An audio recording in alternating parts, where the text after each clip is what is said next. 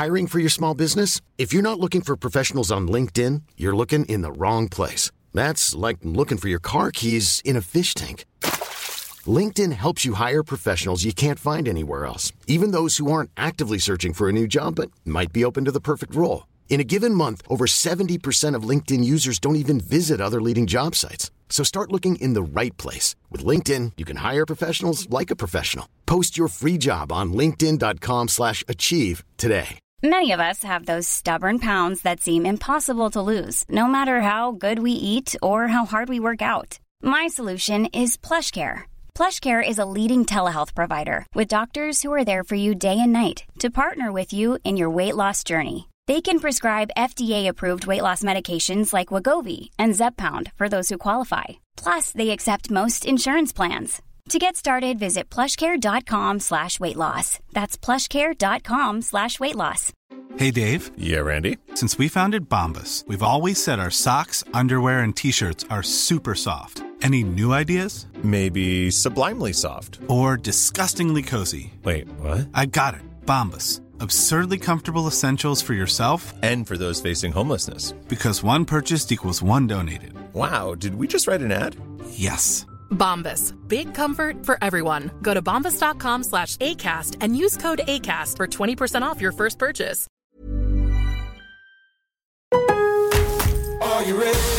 En Lowe's, trae cuenta ser un pro.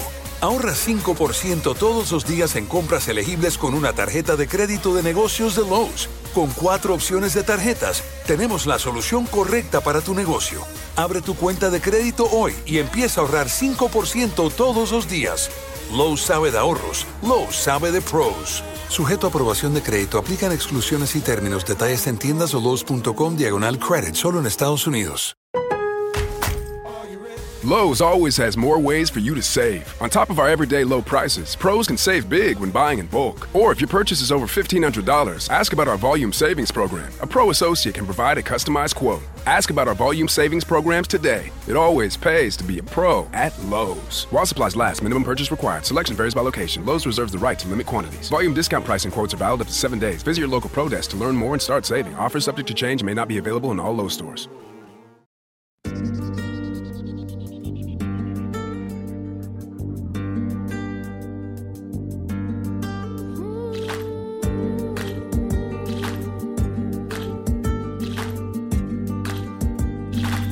Semaine, découvrez le parcours d'une prof de yoga pour vous montrer l'immensité des possibilités dans le monde du yoga.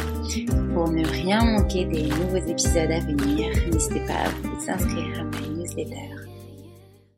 Hello Julie, je suis ravie de te re- retrouver aujourd'hui pour ce nouvel épisode du podcast Le Yoga dans nos vies où tu vas pouvoir nous raconter un petit peu ton parcours avec le yoga, mais aussi avec la danse et tout ce que tu fais dans ta vie. Bonjour Alexandre. Avec plaisir. Super. Alors, première question, euh, comment est-ce que tu as rencontré le yoga? Mais d'abord, comment est-ce que tu as rencontré la danse pour t'amener au yoga? Alors la danse, euh, j'ai rencontré la danse quand j'étais toute petite, euh, puisque j'ai commencé, j'ai fait mon premier cours de danse quand j'avais 6 ans. Oh, C'était la danse classique. euh, et j'allais en cours de danse avec ma maman, qui elle-même euh, était euh, élève dans cette école de danse. super. Donc voilà comment j'ai fait de la danse. Je suis tout de suite euh, tombée en amour avec la danse, euh, avec le fait de faire des spectacles. Et, et puis voilà, après, j'ai toujours continué. J'ai jamais arrêté la danse. Donc, à la base, tu le faisais en activité à côté de l'école, etc. C'est ça? Voilà, comme activité extrascolaire après l'école ou le mercredi ou le week-end. Et puis à partir de...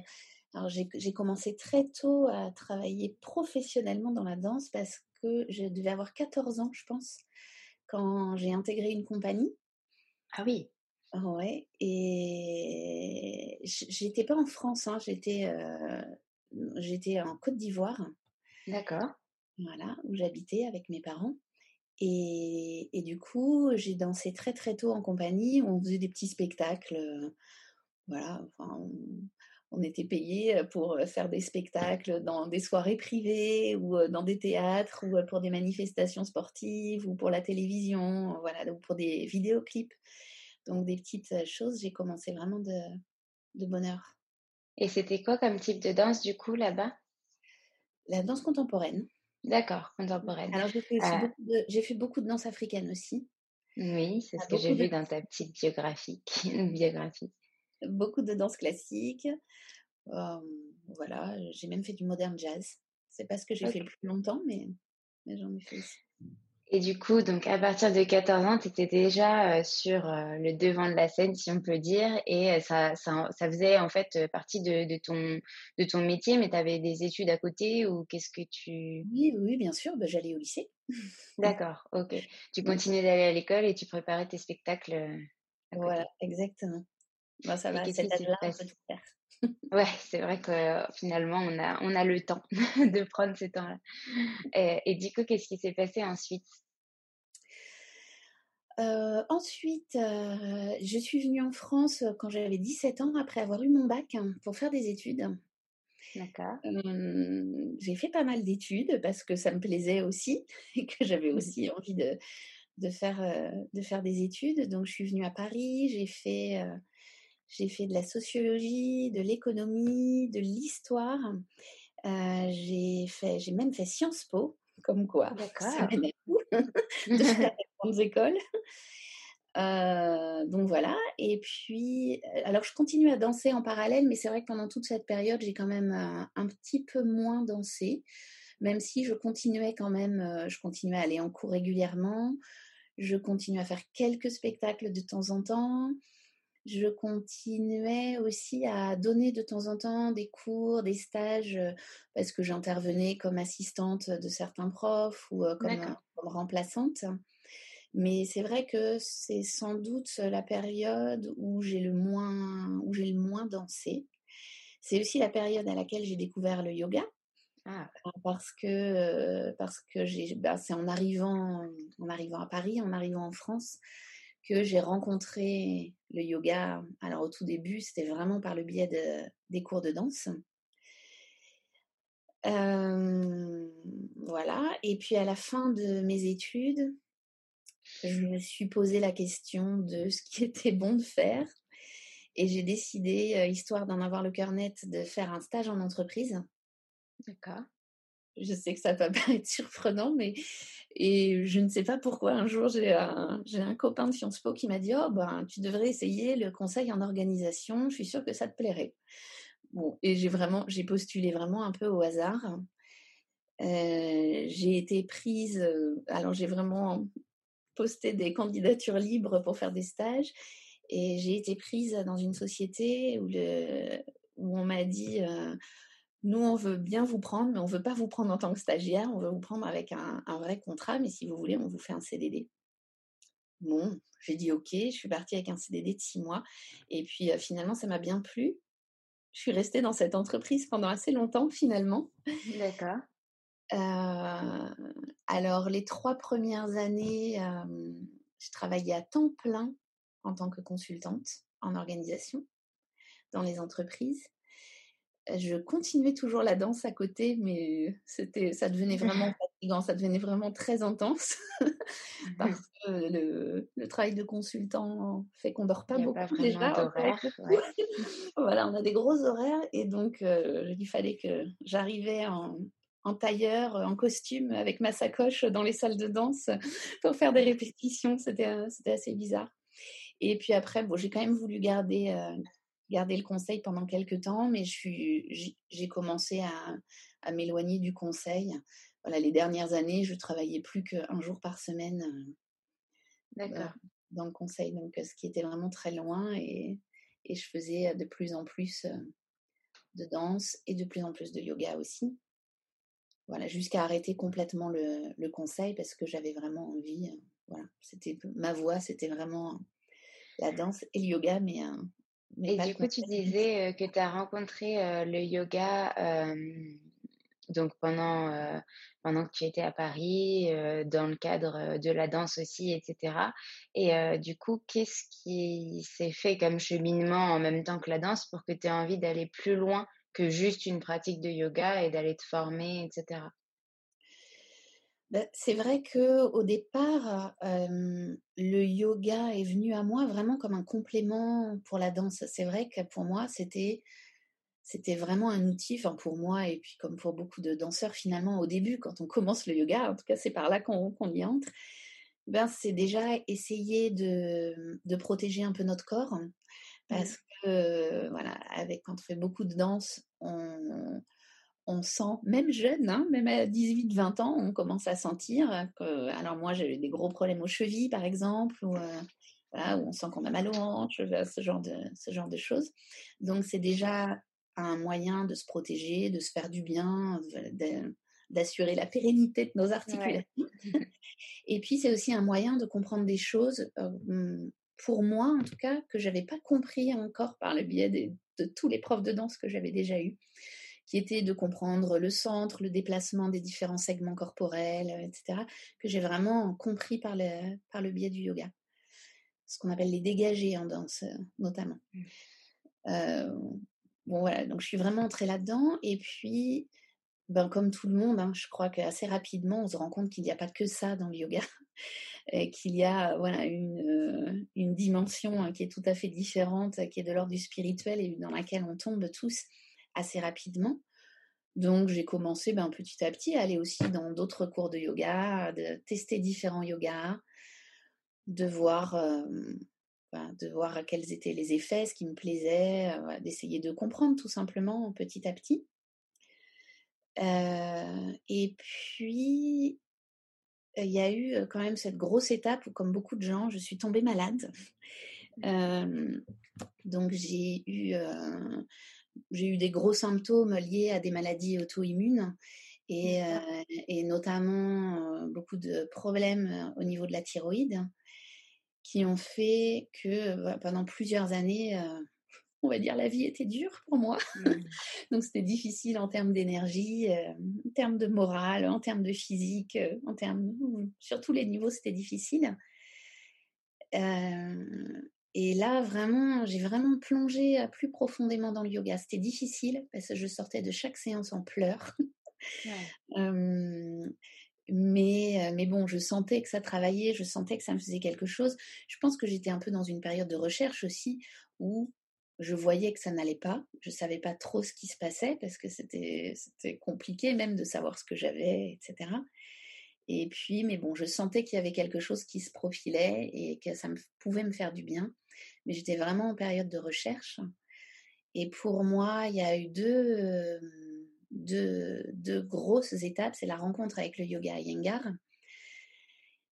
qui a vraiment, euh, voilà, pour lequel là, tout à coup, j'ai senti vraiment concrètement le bien que ça me faisait.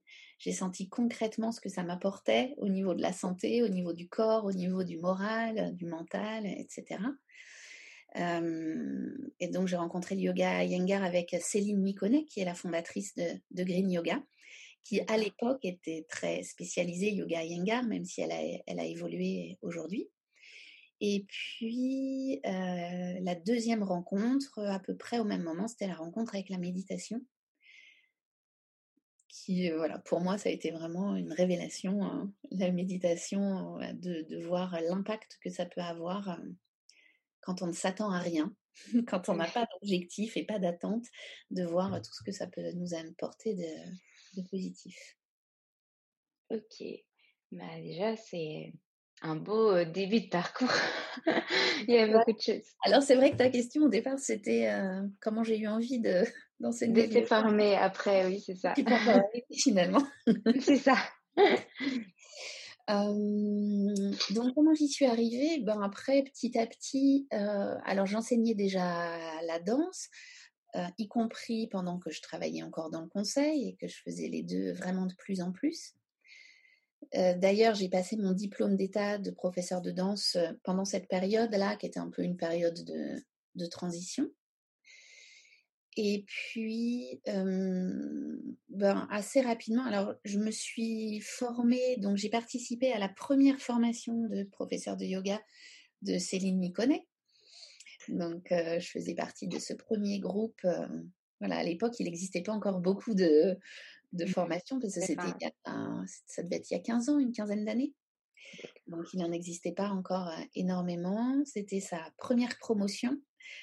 Voilà, je pense qu'on devait être une quinzaine. C'était une super expérience. Et ça a duré combien de temps? C'était sur un an. D'accord. Ouais, c'était sur un an. Et, et, en fait, tout de suite, tout de suite après, j'ai eu envie de donner des cours à, des enfants en, en premier temps.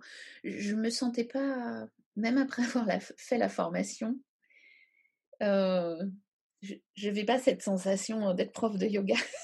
Mmh Pour moi, c'était tellement énorme. C'est toujours d'ailleurs, hein, mais, mais bon, avec l'expérience, on, on, finit par avoir un petit peu plus confiance en, en ses connaissances. Mais, mmh, mais c'est vrai qu'au début, oui, je me sentais pas du tout prof de yoga. J'avais juste cette envie de donner cours à des enfants. Bah déjà, en tant que prof de danse, je m'adressais quand même beaucoup à des enfants. C'est un public duquel j'étais très proche, même si je donnais aussi des cours aux adultes. Mais j'avais vraiment cette envie parce que il y avait un cours de yoga dans lequel j'allais tout le temps, qui était un cours qui avait lieu tous les dimanches matins pendant deux heures je pense qu'on était 80 personnes dans la salle. Ah! C'était euh, le cours de yoga donné par Peter Goss. Donc euh, à l'époque, il le faisait qu'une fois par semaine, je crois, en cours euh, ouvert à tout le monde. Et alors, ça faisait vraiment partie des cours desquels je sortais en pleurant la fin de conférence, tellement j'étais épuisée de mon manque de compréhension. Et puis, je voyais toujours, par contre, dans la salle, un, petit groupe de, de jeunes qui avaient 16-17 ans ils étaient entre 4 et 6, ça dépendait des dimanches. Et puis ils étaient beaux, ils étaient lumineux, ils étaient hyper souriants, ils étaient gentils, ça se voyait. Ils faisaient des trucs incroyables avec les pieds en l'air, euh, sur la tête, les jambes dans tous les sens, etc. Mais je me souviens que tu as raconté ça pendant notre formation d'ailleurs. exactement. Mais oui, parce que ça m'a vraiment marqué en fait, ce, ce, mmh. ce moment-là. Et donc j'ai dû raconter aussi du coup que euh, un jour j'étais pas loin d'eux et donc je les entendais discuter et en fait il se trouve que c'était des jeunes qui se connaissaient depuis l'Inde. Ils avaient vécu avec euh, leurs parents en Inde et ils faisaient du yoga depuis qu'ils étaient tout petits. Donc et c'est vrai que ce jour-là je me suis dit c'est ça qu'il faut faire en fait plutôt que d'être comme moi à 20 ans se retrouver ou 30 ans se retrouver à pleurer sur son tapis de yoga. parce qu'on sent que ça nous fait du bien, mais que c'est difficile. Du coup, ben voilà, il faut commencer jeune euh, pour euh, pouvoir être aussi beau et lumineux que eux. Mmh. Du coup, j'ai tout de suite voulu enseigner aux enfants. Et à l'époque, il n'y avait aucun cours de yoga pour les enfants qui existait encore. Hein. C'était vraiment, c'était vraiment très abstrait le yoga en France il, y a, 15 ans. Donc, donc voilà, j'ai proposé un cours de yoga. J'osais pas trop dire que c'était un cours de yoga. Euh, comme c'était dans un centre de yoga, euh, je disais ce sont les ateliers enfants ou les ateliers du mercredi, ce qui me permettait euh, de me mettre un petit peu moins de pression à moi-même. Et puis, c'est comme ça que j'ai commencé. D'accord. Et comment? C'est comme ça que j'ai commencé les cours pour les enfants. Parce que finalement, assez rapidement, j'ai donné des cours pour les adultes parce que les danseurs avec lesquels je travaillais, bah, voilà, notamment les danseurs professionnels, hein, ils en avaient besoin. Avec une compagnie de danse, ben, en fait, ils me demandaient. voilà, petit à petit, j'ai aussi enseigné aux adultes. Finalement, tu t'es sentie à l'aise aussi avec les adultes. J'étais très à l'aise avec les adultes hein, parce que je donnais déjà beaucoup de cours aux adultes. oui, de danse mais j'étais, je me sentais pas encore suffisamment à l'aise avec le yoga. Oui, euh, suffisamment légitime, entre guillemets, même si tu avais fait ta formation pour enseigner, etc. Il y a beaucoup cette notion d'ailleurs, pour tout entrepreneur et pour toute personne qui, qui, euh, qui fait quelque chose euh, de, de, légitimité au début quand on, quand on se lance. Mais finalement, on se rend vite compte euh, que qu'on n'aurait peut-être pas dû douter de soi parce que ce qu'on apporte aux gens, quand on les voit juste en sortant du cours, en Shavasana, se réveiller avec le sourire aux lèvres ou même pleurer, c'est que ça leur a fait quelque chose et que, et que ça a fonctionné peut-être cette démarche pour eux. Oui, tout à fait. Et Et du coup, est-ce que tu as eu envie aussi du, du, fait de voir ces, ces jeunes lumineux de partir toi aussi en Inde? Il me semble que tu t'es formée, à moins que j'ai mal compris. J'ai été, plusieurs fois en Inde. c'est venu quand même un petit peu plus tard, quoique non, non, pas beaucoup plus, pas beaucoup plus tard finalement. J'y suis allée, alors j'y suis pas allée spécialement pour me former et avoir un diplôme, mais, mais voilà, mais pour connaître, pour rencontrer des gens, hein, pour, pour voyager, mmh. pour amener mes enfants aussi, des bébés, des tout bébés ah là-bas. Donc pour pouvoir aussi leur apporter ça, voilà, avec certains endroits que, que j'aime particulièrement notamment tout le sud de l'Inde, euh, le Kerala. J'aime beaucoup euh, l'ashram Shivananda euh, qui, qui, est dans le sud de l'Inde. J'aime beaucoup le yoga Shivananda aussi, d'ailleurs, et j'aime bien le pratiquer quand, quand, je vais là-bas. pour aller me soigner aussi, j'ai été, j'ai été là-bas plusieurs fois pour me soigner avec la médecine ayurvédique, un complément de ce que je faisais déjà voilà, là, ça fait un moment que j'y ai pas été. Mais ça me manque. en ce moment, c'est un peu difficile. Ah en ce moment, c'est raté, mais... Est-ce que, avec du coup cet enseignement du yoga pour enfants, ben, c'est pas est-ce que, mais je sais que ça voulu aller plus loin. Et comment ça s'est fait Le fait que, du coup, tu enseignes aux enfants et tu as envie d'apprendre à de futurs profs de yoga, d'enseigner à des enfants, de créer, en fait, c'est une sorte de pas de méthode, mais comme toi, tu as enseigné aux enfants directement sans forcément faire de formation yoga enfant, tu as su adapter, donc tu as créé cette formation. Euh, comment ça s'est déroulé euh, euh, Comment tu as eu cette envie, etc.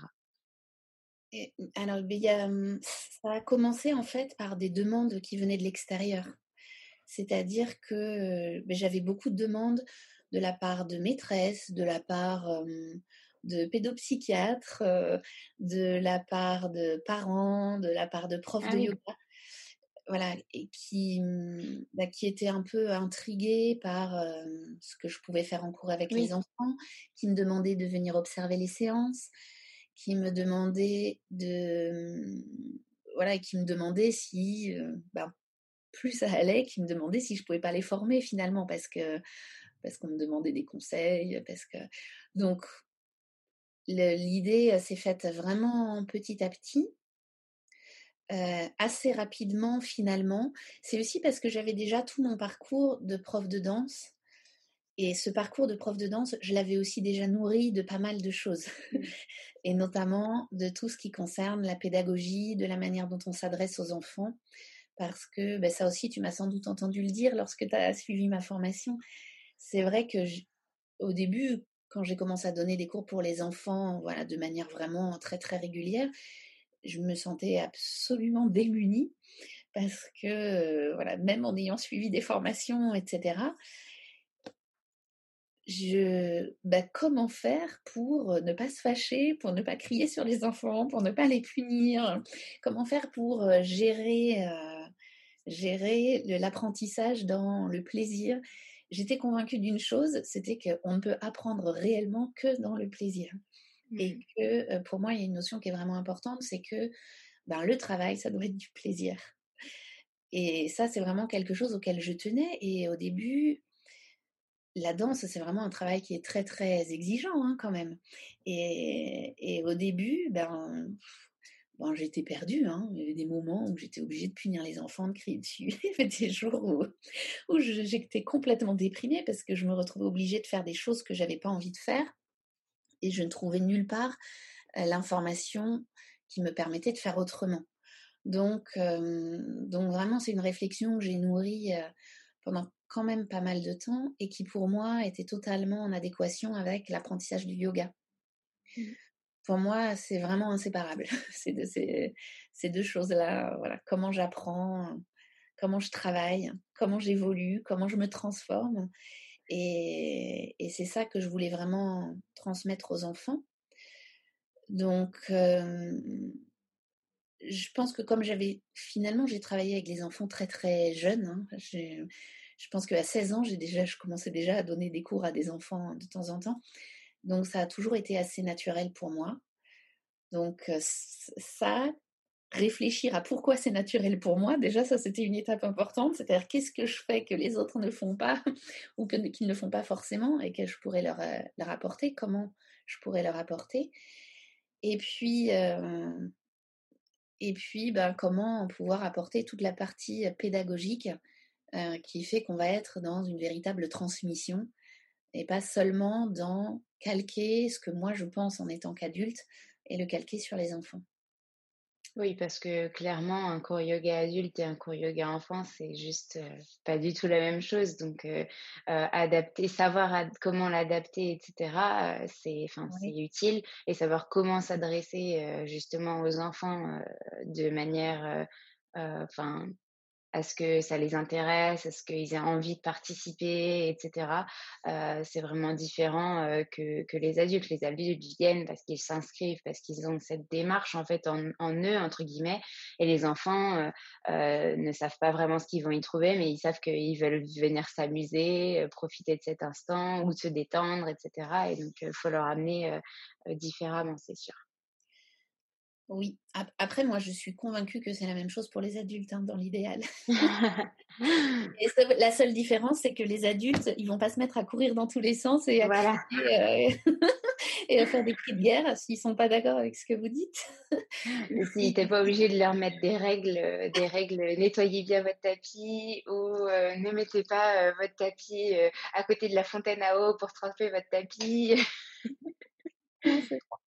Mais dans l'idéal, je pense que ça devrait être exactement pareil. Et d'ailleurs, la plupart des gens qui suivent mes formations me disent que ça a beaucoup changé leur manière de donner les cours, y compris aux adultes. Parce que ben, dans l'idéal, dans l'idéal, un cours de yoga, ça devrait servir à une seule chose, c'est d'aller trouver quelques petites informations et quelques clés qui vont me permettre de progresser moi-même dans ma pratique mais ça devrait surtout pas être un prof qui dit aux élèves ce qu'ils doivent faire et ce qu'ils doivent penser et ce qu'ils doivent sentir. et malheureusement, malheureusement, c'est quand même quelque chose qu'on voit, mmh. qu'on voit assez souvent. Et puis c'est c'est pour ça que je te dis justement que en tant qu'adulte, on a peut-être un petit peu plus cette démarche quand on s'inscrit à un cours de yoga de se dire je viens pour apprendre quelque chose et pour m'améliorer ou pour me faire du bien, etc. Tandis que l'enfant, peut-être, euh, il va l'avoir en lui. À la fin de cette séance, il va se dire Ah ouais, c'est vrai, euh, ça m'a fait trop du bien, j'ai adoré la séance. Bon, après, peu importe, enfin, ça va dépendre de l'âge, bien sûr, mais, mais il va pas euh, s'inscrire déjà de lui-même quand il a 4 ans au cours de yoga. Ça va plutôt être papa et maman qui vont l'inscrire. Donc, donc, oui, comme tu dis, c'est vraiment important que peu importe l'âge, la personne vienne en sachant qu'elle vient pour elle, pour se faire du bien, pour euh, s'améliorer, pour améliorer sa pratique, que ce soit mentale, physique, euh, etc.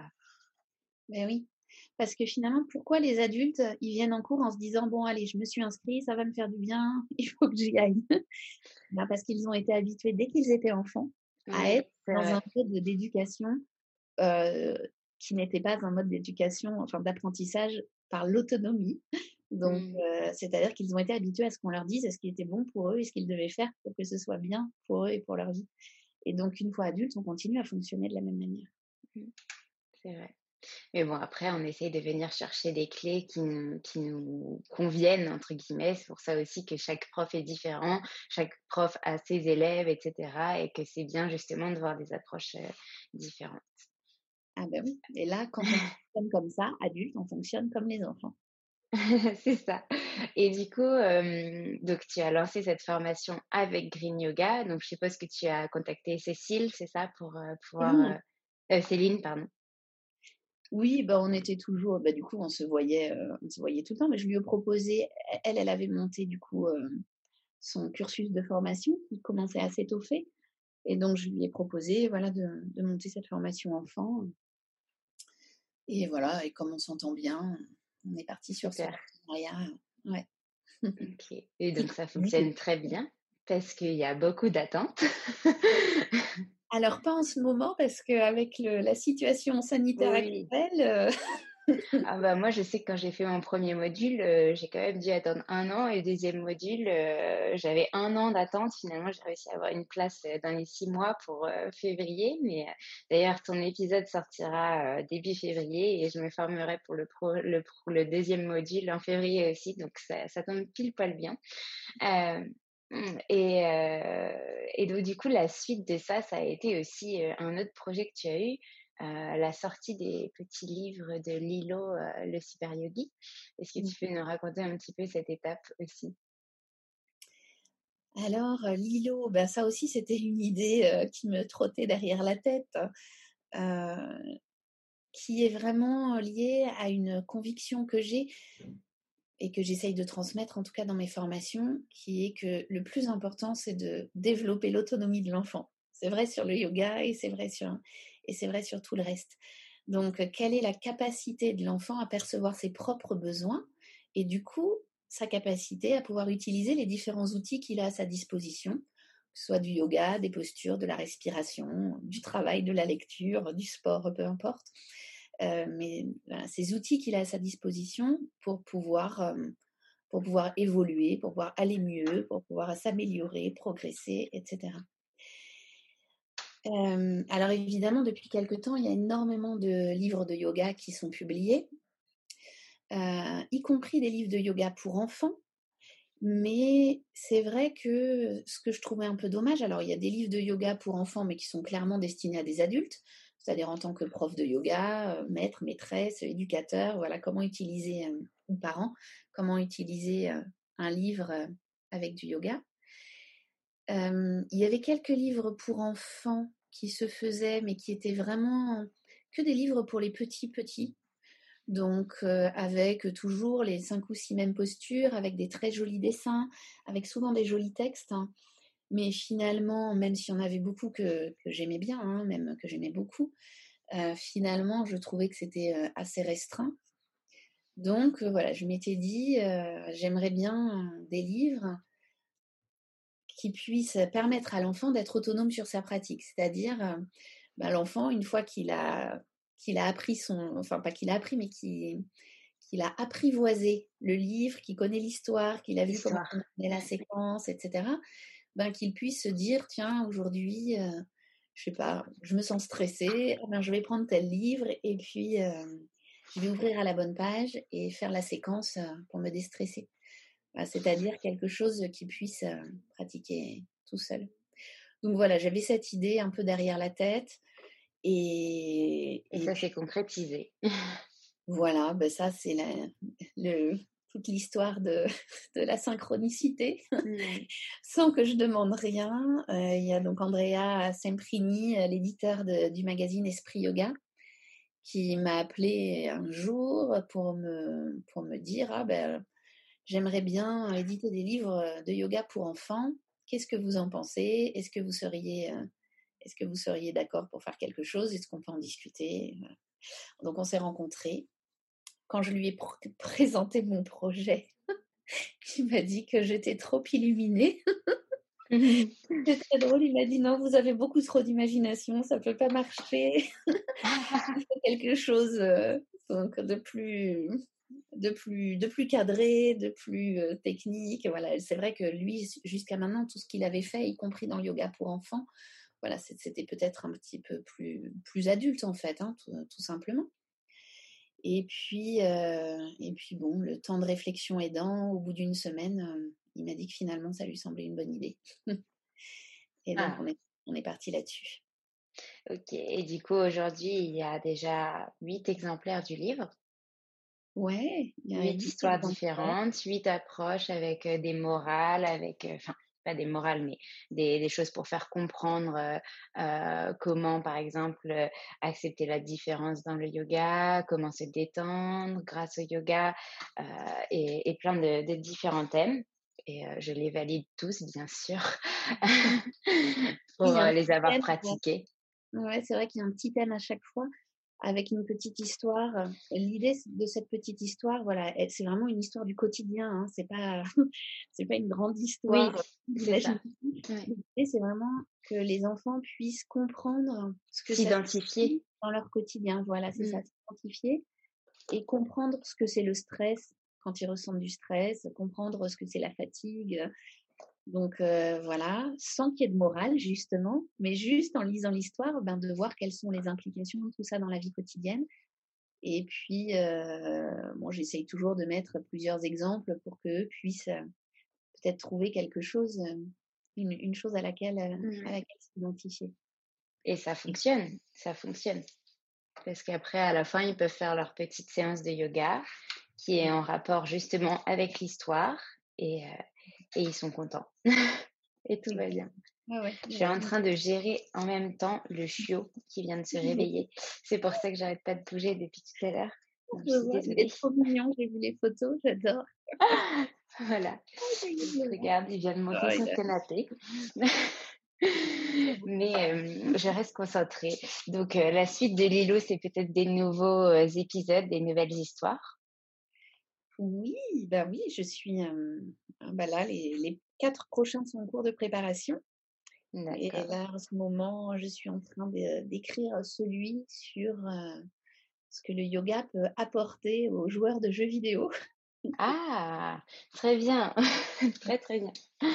Ok, bah super, un petit teaser. Et du coup, est-ce que parmi tout ce que tu fais déjà, tu as des nouveaux projets, des projets en cours, des idées en tête, etc. pour l'avenir, pour quand notre situation se sera peut-être améliorée, etc. oui, c'est vrai que là, dans un premier temps, j'ai envie de retrouver les élèves. Mmh j'ai envie ben voilà, de pouvoir recommencer. Moi, j'aime beaucoup les stages, j'aime beaucoup les ateliers. Donc, c'est vrai que c'est un peu frustrant de ne pas les faire. J'en fais quelques-uns de temps en temps par Zoom, mais c'est pas, pas pareil. Mmh. C'est pas pareil. Et puis, et puis en plus, dans un petit appartement parisien avec le mari, les enfants, tout le monde, ben, je ne suis pas tout à fait libre en termes d'emploi du temps. C'est sûr. Donc, donc voilà, après, parmi les projets que j'ai, projet professionnel ou projet personnel Les deux? Les deux, les deux. Alors j'ai très très envie, il y a quelque chose que je voulais faire déjà l'année dernière et que du coup je n'ai pas fait, c'est d'aller d'aller en Thaïlande dans une réserve d'éléphants pour faire du yoga. Ah avec, alors il y a une personne que j'ai que j'ai rencontrée dans mes formations yoga enfant, puisque c'est une prof de yoga qui a suivi mes formations, qui s'appelle Sophie Ancel, qui fait du, du, yoga avec, avec des animaux. D'accord. Donc, elle, y va, elle, elle, le fait avec les éléphants, et, mais pas que, elle le fait aussi avec les chameaux dans le désert. Et là, elle est avec les loups. Alors, c'est aussi un de mes rêves, hein, pouvoir fréquenter les loups. Donc, je pense que Alors, je m'inscris, mais je ne sais pas si ça pourra, si ça pourra Eh ben, je veux bien que tu me donnes le lien parce que c'est, c'est une très belle idée, euh, je pense aussi de cadeau. Euh, donc, euh, ouais, yoga avec les loups, ça me tente bien. c'est, elle fait ça au mois de mars. Donc, D'accord. Eh bien, peut-être qu'on se verra là-bas alors. Oui, peut-être. le module 2 de la formation enfant. C'est ça. Donc voilà, ça, ça fait vraiment partie des, choses personnellement, j'aimerais vraiment le, j'aimerais vraiment le faire. Après, professionnellement, ben, il faut à court terme, comme tout le monde, hein, je suis un peu obligée de mmh. développer le côté internet. Donc, donc là, est en cours de préparation toute la formation de prof de yoga enfant en e-learning. Donc, il va me demander beaucoup d'énergie là dans le prochain mois. Et puis, euh, et puis après, même en dehors des formations, voilà, j'ai pour projet de monter euh, bah, peut-être des mini-formations, des midi, des modules euh, que je proposerai. De quoi, par exemple? Des petits modules sur des points très particuliers. Alors, ça, ça, pourrait être par exemple un module sur le, la gestion de la gestion du calme dans un cours enfant, si on reste sur les cours enfants, ou ça pourrait être aussi des choses plus techniques sur, sur je sais pas, le système hormonal, sur des, des, choses différentes aussi bien pour adultes que pour enfants, auxquelles je réfléchis actuellement. voilà, après, je continue les lilos. Euh, j'ai toujours beaucoup d'envie et beaucoup de projets. Hein. euh, c'est vrai que j'aimerais bien aussi euh, pouvoir écrire un livre sur euh, le yoga pour enfants, mais cette fois un livre destiné, destiné aux adultes et destiné aux pros. Donc il faudrait que je le fasse, mais il faut du temps. ça, fait partie des projets qui traînent et que je reporte toujours à l'année suivante. Et puis, ben, comme je, je, suis toujours comme je fais toujours de, de la danse, euh, et que j'ai été quand même privée de spectacles ces derniers temps, voilà, j'ai, aussi, aussi, hâte de pouvoir remonter euh, un spectacle, puisque le dernier, le dernier, que j'ai fait remonte à, février, février, février, février 2020, ouais, février 2020. Ah oui, d'accord, oui, donc euh, pas bientôt un an, mais quand le, le, le, podcast sortira, ça fera un an. Voilà, exactement. ok. Bon, bah, beaucoup de projets quand même. Ça fait beaucoup de choses entre yoga, danse, vie perso. C'est super. C'est c'est aussi très enrichissant. Euh, Est-ce que tu aurais un message que tu aimerais faire passer? Une dernière chose que tu aurais envie de nous dire ou de dire à tes élèves qui t'écoutent? Qu'est-ce que je pourrais dire? J'y ai pas pensé. La petite question piège de la fin. Ouais. non, mais il y a beaucoup de choses, tellement de choses qui se bousculent dans ma tête. Mmh. je pense que le plus important, c'est de garder le, c'est de garder le plaisir toujours. Donc, c'est difficile parce que voilà, on traverse tous des, des moments difficiles. Voilà, je, je, sais même que même pour moi personnellement, depuis depuis un an, je traverse aussi, moi, une période qui est difficile du point de vue de ma santé et tout. Mais je trouve que c'est important de garder toujours le plaisir de faire les choses, le plaisir d'être dans l'action, pour ne pas s'enfoncer dans des choses inutiles mais pour au contraire continuer d'avancer continuer à garder le goût d'avancer le goût de progresser. Et donc je pense que c'est vraiment important ben, de se motiver. Des fois, il faut se donner un petit coup de pied euh, dans le derrière, mais euh, continuer à se motiver, à prendre du plaisir de faire les choses, prendre du plaisir de travailler. Bon, voilà. Et, donc, il faut réussir à trouver aussi chacun nos petites fenêtres, les choses qui nous plaisent, les choses qui nous intéressent, les choses qu'on a envie d'approfondir pour ne pas se laisser engloutir par ce qui ne va pas ou par, mmh. par ce qui est difficile, mais toujours, mais toujours continuer. Bah super, on finit sur des belles paroles positives dont on a tous besoin, donc c'est génial. Euh, je te remercie beaucoup pour, euh, pour ce long partage de ton parcours et euh, de tout ce que tu as réalisé et tous tes futurs projets. Je te remercie d'avoir pris ce temps pour, pour revenir en parler dans cet épisode qui j'espère très très vite. Ouais, ben merci à toi Alexandre. C'est bien de discuter, ça permet aussi de réfléchir. C'est ça. Merci beaucoup, à très vite. Oui, salut Alexandre. Vous voulez soutenir le podcast Le Yoga dans nos vies, n'hésitez pas à laisser une petite étoile ou un petit commentaire sur Apple Podcast ou à m'envoyer un petit message privé, ça me fera très très plaisir. À très vite.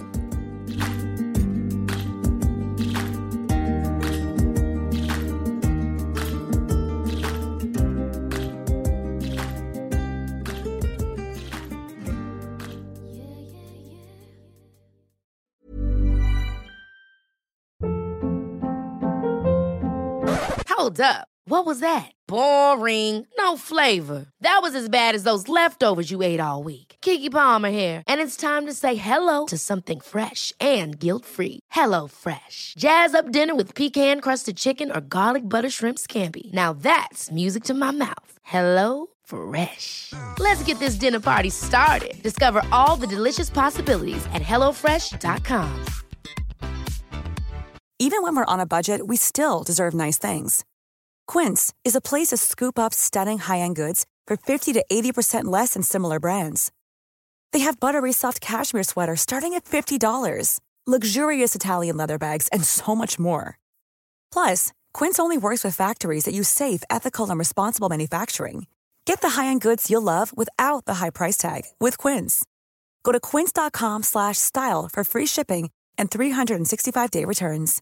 Imagine the softest sheets you've ever felt. Now imagine them getting even softer over time. That's what you'll feel with Bowl and Branch's organic cotton sheets. In a recent customer survey, 96% replied that Bowl and Branch sheets get softer with every wash. Start getting your best night's sleep in these sheets that get softer and softer for years to come. Try their sheets with a 30-night guarantee. Plus, get 15% off your first order at bowlandbranch.com. Code BUTTERY. Exclusions apply. See site for details.